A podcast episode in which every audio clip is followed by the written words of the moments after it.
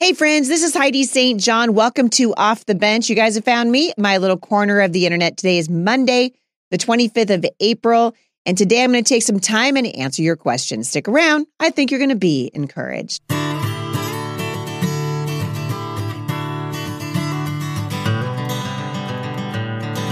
Well, I'm glad you guys have joined me today. We're going to do just jump right into your questions because I'm running a little bit behind. I hope you guys are enjoying the guests that we're having here at the show. If you would like to leave a review for the podcast, we would really like to hear what you have to say. You can do that by going to iTunes or leaving reviews for the show anywhere the reviews are found. We'd love to hear your point of view. We're going to start having uh, different perspectives coming on the show, and we really are curious to know how you guys are responding to what's happening in the culture right now. And I'm certainly seeing that as your letters are coming in. If you want to reach out to me and have your question answered here, just go to HeidiSt.John.com forward slash mailbox Monday. All right, I'm going to jump right into your questions. Love hearing what you guys are saying, and I've asked you for your off the bench stories. That Mailbox Monday link is where I'd love to hear your off the bench story. And this one came in from a brand new podcast listener. I love this woman. Uh, she said, Hey, Heidi, I had never listened to a podcast. I had never donated to anyone running for office. I had never homeschooled. I had never bought anything off a website and used a promo code. I had never thought about having to cancel Disney until now. I was referred to you from a friend about a year ago, and I have been listening to back issues and finally caught up.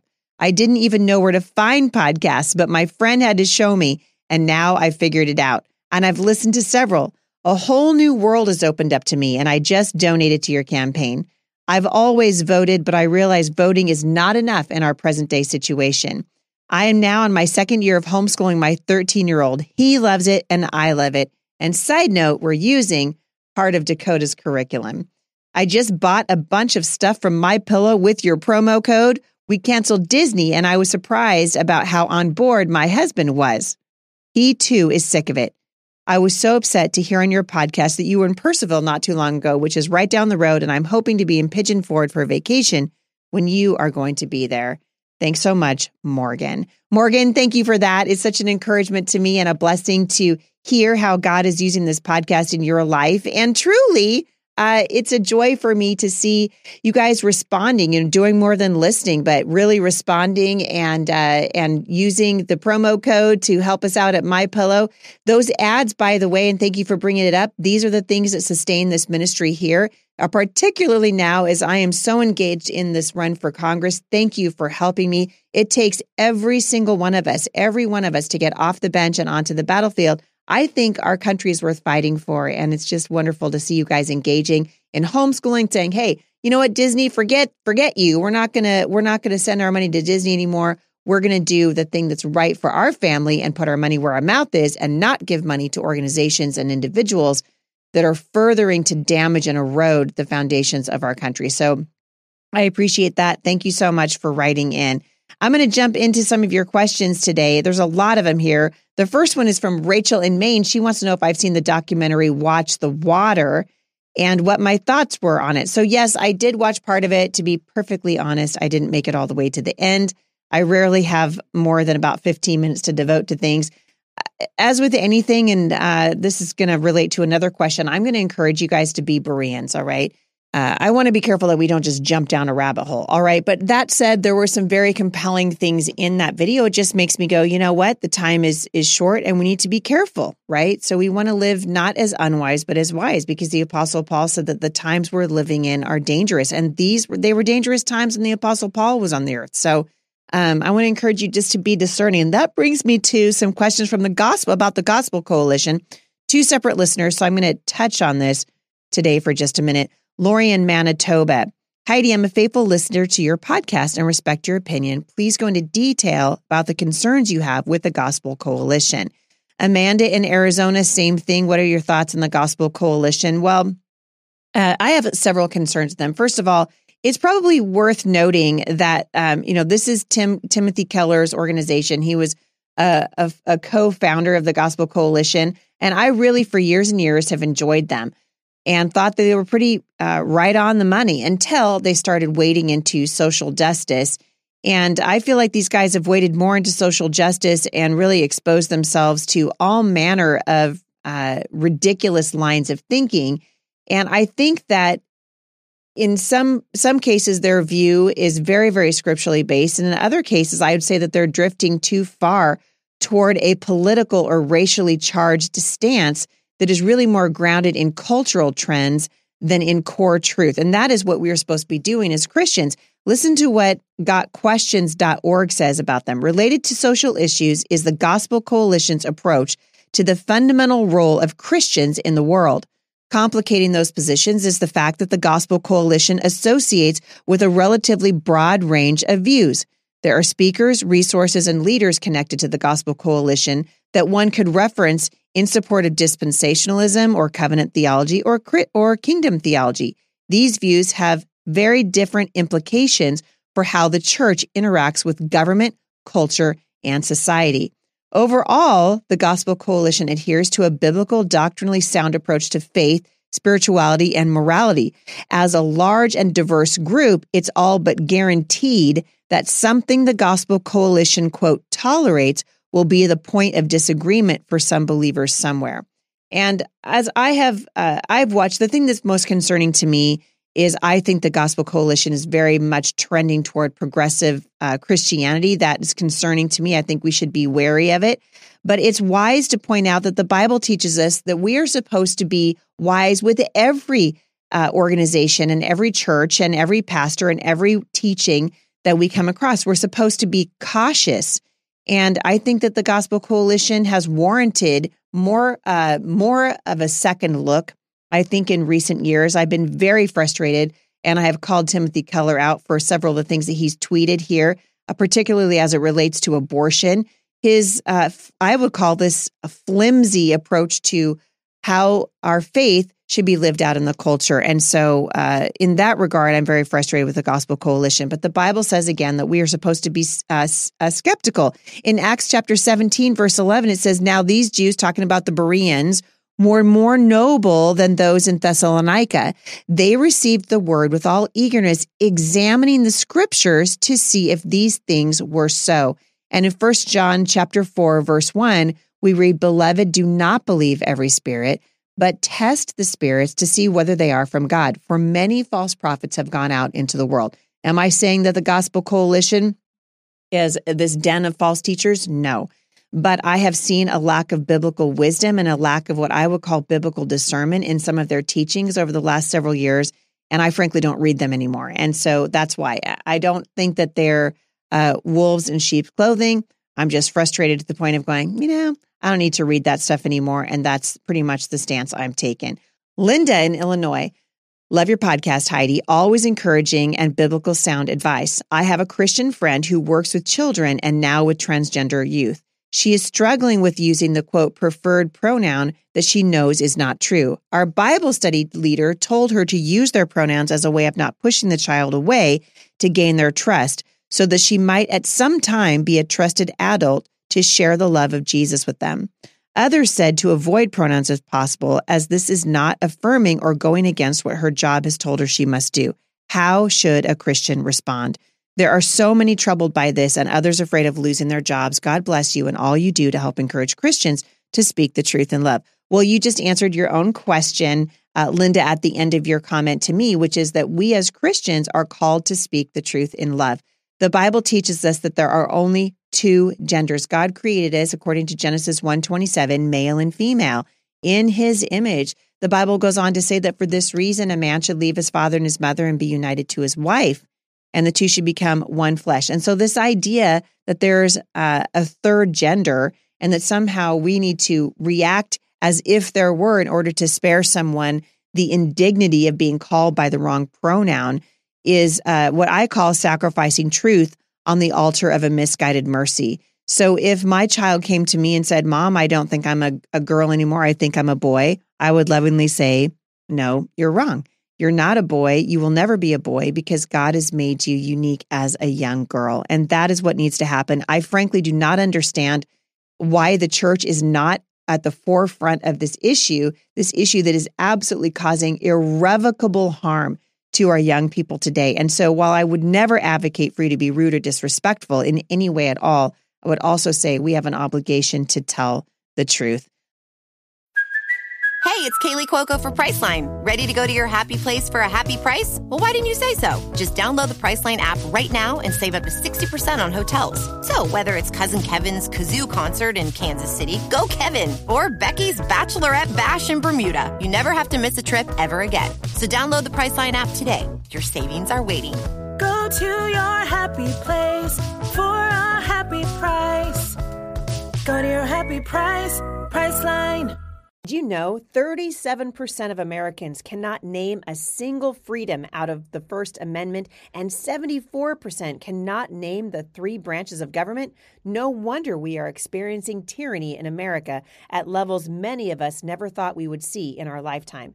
Well, my friends at Patriot Academy recognize that an educated citizenry is absolutely essential for our survival as a free people. This is why their mission is to inspire patriotism, equip citizens, and educate a nation to live out their freedoms. They also know that freedom is not a boring subject, especially when comedian Brad Stine, God's comic, is in the mix. Well, starting April 11th, Brad Stine, Lieutenant Colonel Allen West, and America's Constitution coach Rick Green will be bringing the Comedy and Constitution Tour to cities across Texas.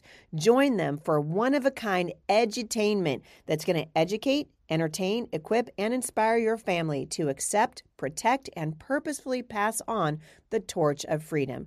Learn more at patriotacademy.com forward slash Texas Tour. Jay in Ohio. Hi, Heidi. Thank you so much for your podcast. It's gotten me through so much of the last couple years. My question is I homeschool my children. We are active in church and in our relationship with God. My 15 year old just started a new job and just told me that his shift supervisor is gay. My question is Should I allow him to continue to work at this establishment? I know he's young and easily influenced. I also know I can't shelter him from things like this for the rest of his life, but it made my mama heart a little uneasy and I'm not sure which direction to go. Thank you so much for everything you do. So, this is the thing. I mean, you, again, you guys are really answering your own questions. I love that you're thinking critically about these things. Your child at 15 years old has had 15 years now to be influenced by you and be told what was right and what was wrong. And he is going to be working in the world. We are called to be salt and light in the world, in the world, but not of it. And so, whenever I I um, am considering my children, going out into the world to get jobs at 15 or 16 or 17 years old i'm i'm looking for a couple of benchmarks you know? Do they really do they understand who they are? Are they leaders or are they followers? Are they easily influenced by those people that are around them?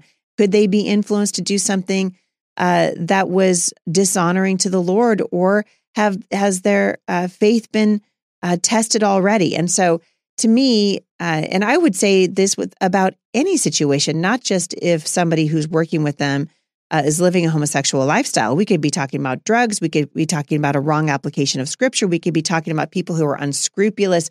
So it goes beyond this issue, and the issue is an issue of discernment. The Bible says that when a student is fully trained, he'll be like his teacher. And so when your when your kids are in the position of being trained by somebody, whether that's a supervisor or a teacher in a school or whatever it is, parents need to take into account the maturity and the spiritual um, growth of their students. And so that's where I would send you.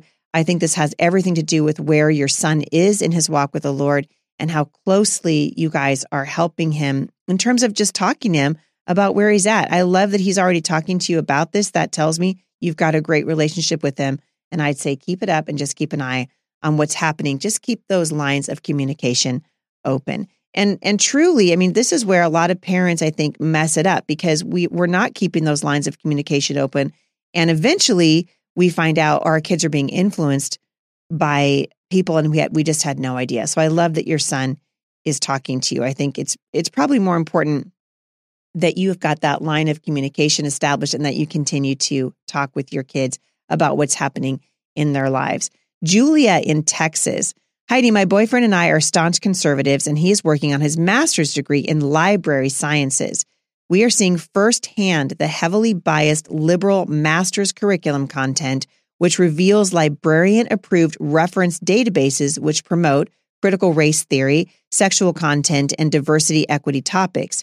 He could ultimately choose to avoid working in the library environment to avoid this liberal agenda, but he's young and could be a long term instrument of change. How can we find a conservative network of librarians and educators to one, boost conservative morale in this profession, and two, collaborate and work toward turning the education system right side up? So it sounds to me like you guys are uh, opening your eyes really to something that I've been talking about here for a long time. The American Library Association is a deeply political organization, deeply corrupt. The books at our libraries are corrupt. I had a young mother uh, went to a uh, a library here in Vancouver, Washington, the Three Creeks Library in Salmon Creek, and her little three year old was just sitting on the ground with board books and came over to her mother with a book called "I'm Not a Girl," and it was this young boy looking in the mirror, and he saw a girl looking back at him. And she read this book out loud. It's terribly confusing, damaging. These are lies from the pit of hell, but they need to be uh, influenced by people of conscience and by people of character and conviction, and frankly, people that have the Holy Spirit. And so I would say pray about this, but I believe uh, you guys are in a position right now to actually influence change. The question becomes are you going to be the influencers of change, or are other people going to influence you?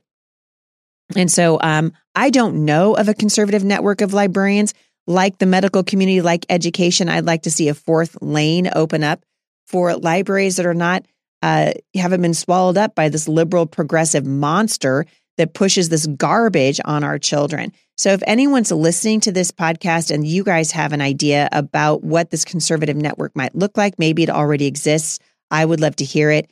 And in answer to your question, I do believe that staying in the system, as long as you know who you are, this is why I say adults should stay in it. Our, our children need to be removed. But to collaborate and work toward turning the education system right side up, boy, you guys have my prayers and my support. It's going to take everything that's in you. And I think that God can do it in you. So I'm excited to see where it leads. Heidi, we are thrilled to expect our fourth baby in less than five weeks. I have a hard time trying with each pregnancy due to severe vomiting and dehydration and placenta problems each time. It causes such a stress in our family Every pregnancy, our children, my husband, and grandparents feel the weight of it.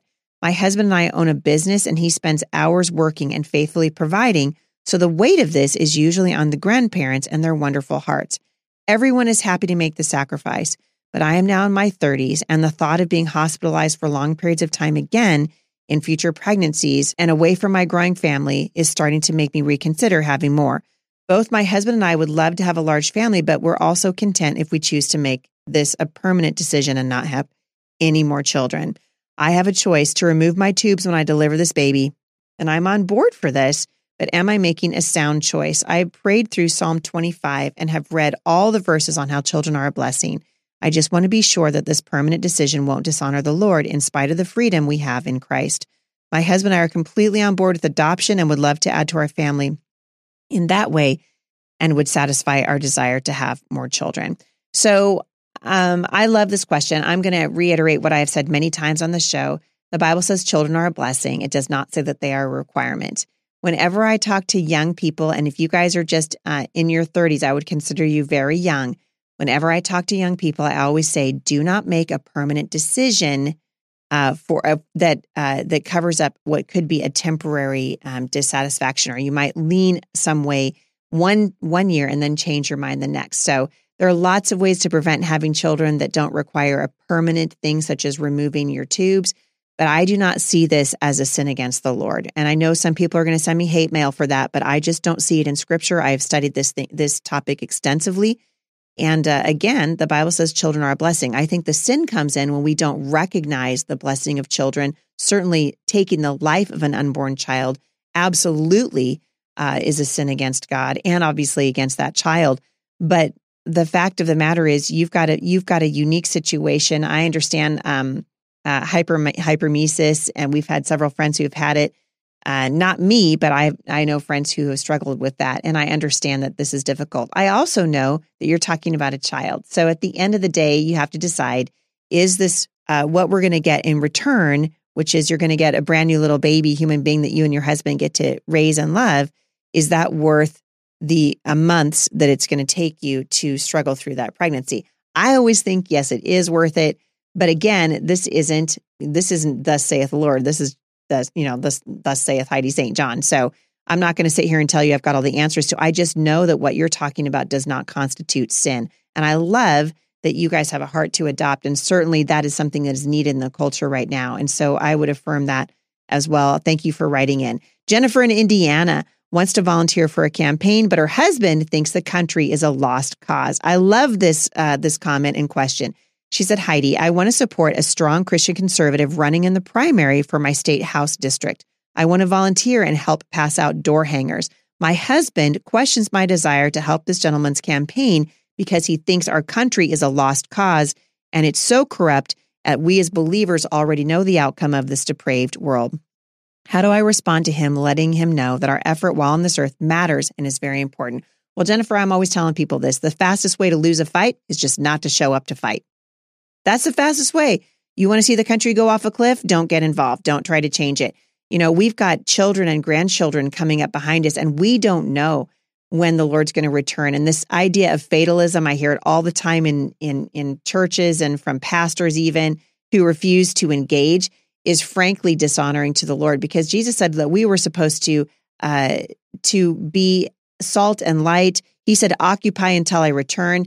This term "occupy" meaning get in there and make a difference. Do what you know is right. And so when I hear parents tell me, and or husbands or or pastors or anything say, "Hey, it's a lost cause," it's never a lost cause. And frankly, it's not even about the cause. It's about obedience. So we know that we have the opportunity right now through the system of government that we've been given to make a positive difference. And the only way we know for sure we're going to lose the battle is never to engage in the war in the first place. So keep praying. God has us here for a reason. We're not, we don't pray just so we can thank the Lord. We pray for direction. Lord, give us instruction. Show us what you want us to do. It's why I'm running for Congress. And I've said this many times. If you guys are listening to this and it's within your ability to help me with my run for Congress, uh, we need your help. And everybody that I know that's running right now, that's leaving it all in the field to fight for freedom, is in the same position that I am. And it takes every single one of us to get off the bench and onto the battlefield. And I would just encourage you to do that. Canvassing, all those things, they're very, very important. And you've got an opportunity to do it right now. So pray for your husband, love on him, and remind him that the surest way to lose a fight is not to get onto the field. That's all I got time for today, you guys. Thank you so much for uh, getting those questions to me. If you would like your question addressed here at Mailbox Monday, just shoot me that email or get on that form at HeidiSt.John.com forward slash Mailbox Monday.